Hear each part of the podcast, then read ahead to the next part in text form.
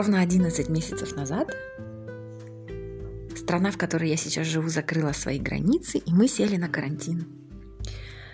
Сегодня классный солнечный день, который просто переполняет уверенностью в том, что все будет хорошо. И именно в такой день мне захотелось записать какой-то жизнеутверждающий эпизод к нашему, к этому подкасту. И хоть он и называется «Взрослые истории на ночь», что-то я подозреваю, что вы его слушаете и утром, и днем, и ночью. Ровно 11 месяцев назад я была почти повержена страхом, что будет дальше. Несмотря на то, что большинство людей, с которыми я работала, они были из разных стран. Я работала как коуч онлайн уже много лет. Вот этот противный такой пиксель страха, он как сказать, вклинился в мое сознание, не хотел уходить, а затем позаражал много соседних файлов. И, в общем, никому такого не пожелаю, это было очень-очень-очень некомфортно. И сейчас я оглядываюсь назад. Знаете, вот вы, наверное, тоже любите такие делать сравнения себя с самим собой, там, год назад или какое-то время назад, чтобы посмотреть, немножко так, знаете, прийти в себя, сказать, ну, смотри на самом деле, какой красивый путь пройден, как ты поменялся, как ты поменялась, как ты изменилась, что ты нового в своей жизни создала. Не надо. Смотри на себя незамутненным взглядом. Ты окей, ты хороша. Ты многое поменяла на уровне сердца. Я сейчас не про активное действие. И знаете, что за этот год изменилось?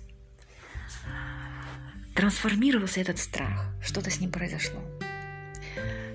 Оказывается, все предыдущие работы, несмотря на то, какие были, как звучали должности и как звучал, звучало название работодателя, что все говорили, боже мой, какой престижный контракт и так далее, все это время на каждой из своих работ, и тем более, когда я работала коучем, всегда, всегда я была не уверена в себе образ меня, он был меньше.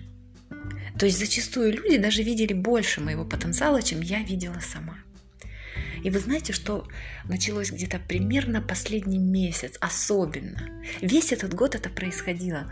Но сейчас, мне кажется, я как будто вот пожинаю плоды вот этого верного следования а, тому, что у меня в сердце, что мне Бог на сердце положил как мысли, как идею, как стремление.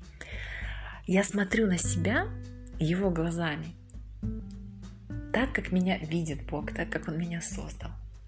И я восхищаюсь этой красотой. Это э, светский подкаст. Он не... Я мало здесь делюсь вопросами веры. Э, если кто-то хочет углубиться в это спа больше, есть отдельный подкаст «Не идеальная». Но здесь я просто хотела сказать ключевой момент. Очень часто я слышу, что нужно опираться на себя. Нужно опираться на тот образ себя, который ты сама себе создала. И тогда у тебя все будет хорошо, ты будешь успешно, ты достигнешь всего, чего хочешь. Да фигня это все. Извините мой французский. Меня интересует только, как выгляжу я в глазах того, кто меня создал. И если он мне говорит, что я, не знаю, там... Ну, мне очень разные образы показывает. Я в какой-то момент в этом э, таком переменчивом 2020 году просто решила, я буду принимать безоговорочно эти образы, которые у меня в сердце возникают, когда я разговариваю с Богом в молитве. Образы по поводу того, кто я есть в Его глазах. Ребята, и у меня впервые за много лет каких-то таких маленьких поступок, особенно что касается принятия себя, своей внешности и своего возраста, потому что мне 40, и иногда это непросто. Просто осознавать это непросто. В этом всем процессе принятия себя не то, что лед тронулся, не то, что что-то начало меняться, а появилась вот жизнь, появилась река живой жизни появился поток, появилось ощущение, что я наконец-то это делаю с его помощью. Это такая красота поднять свои фотографии десятилетней давности, где у тебя плюс там сколько-то килограмм, посмотреть и искренне, впервые, по-настоящему рассмотреть эту женщину и понять, она красива. Она красива, в ней все пропорционально, ничего не свисает по бокам или сзади. Если даже есть несколько складочек, они все равно гармонируют, потому что ее как гармонируют, с чем они гармонируют. Складочки ни с чем не гармонируют. Я хотела сказать, что все равно силуэт и фигура, она не э, бесформенна, да, это есть песочные часы, просто толстенькие песочные часы. И я, наверное, всю жизнь ждала такого принятия себя от себя самой, не от других. Ну, давайте тоже честны с собой будем. Никакой комплимент, никакие прекрасные слова любимого человека, даже, хотя, казалось бы, они не сделают в вашей душе такой революции, такой, а, такого рассвета, который может наступить после чистого, незамутненного, настоящего, искреннего признания самой себе «я красива». Это дорогого стоит. ну, минимум того, чтобы закатить по этому поводу вечеринку с шампанским, хотя кислые напитки мне сейчас нельзя. О чем этот эпизод? О том, что принятие себя возможно только благодаря вере в Бога. Вот как хотите, так и бросайте в меня, чем хотите. Это мой личный опыт. Я чувствую себя достойной красивой. Мне никакой. Я чувствую, что независимо от того, насколько активно или пассивно протекает мой день в плане социума, в плане общения с людьми, у меня всегда есть полнота. Это как, знаете, вот как раз, когда расцветает амариллис, у него достаточно большой цветок, он может на 40, 50, 60 сантиметров пустить стрелу. И э, сам ствол, на котором цветочек расположен, сам стебель, он такой сочный, внутри полый, но он очень сочный. И в каждом лепестке тоже много вот этого дыхания жизни. Это не маленькие какие-то такие лепесточки, в них есть влага, в них есть полнота. Вот я себя ощущаю а, каким-то экзотическим цветком, в каждом лепестке, в каждом листе которого есть вот эта влага и полнота. И если меня, э, э, не знаю, там, использовать в каких-то не знаю, можно ли из, из этого цветка приготовить какое-то блюдо, но знаете, есть съедобные цветы, то мне кажется, что это будет очень вкусный и сочный, допустим, салат. Если я могу, если мое вдохновение, да, то какая я, может быть, пищей для души, я думаю, что общение с таким наполненным человеком, оно очень насыщает.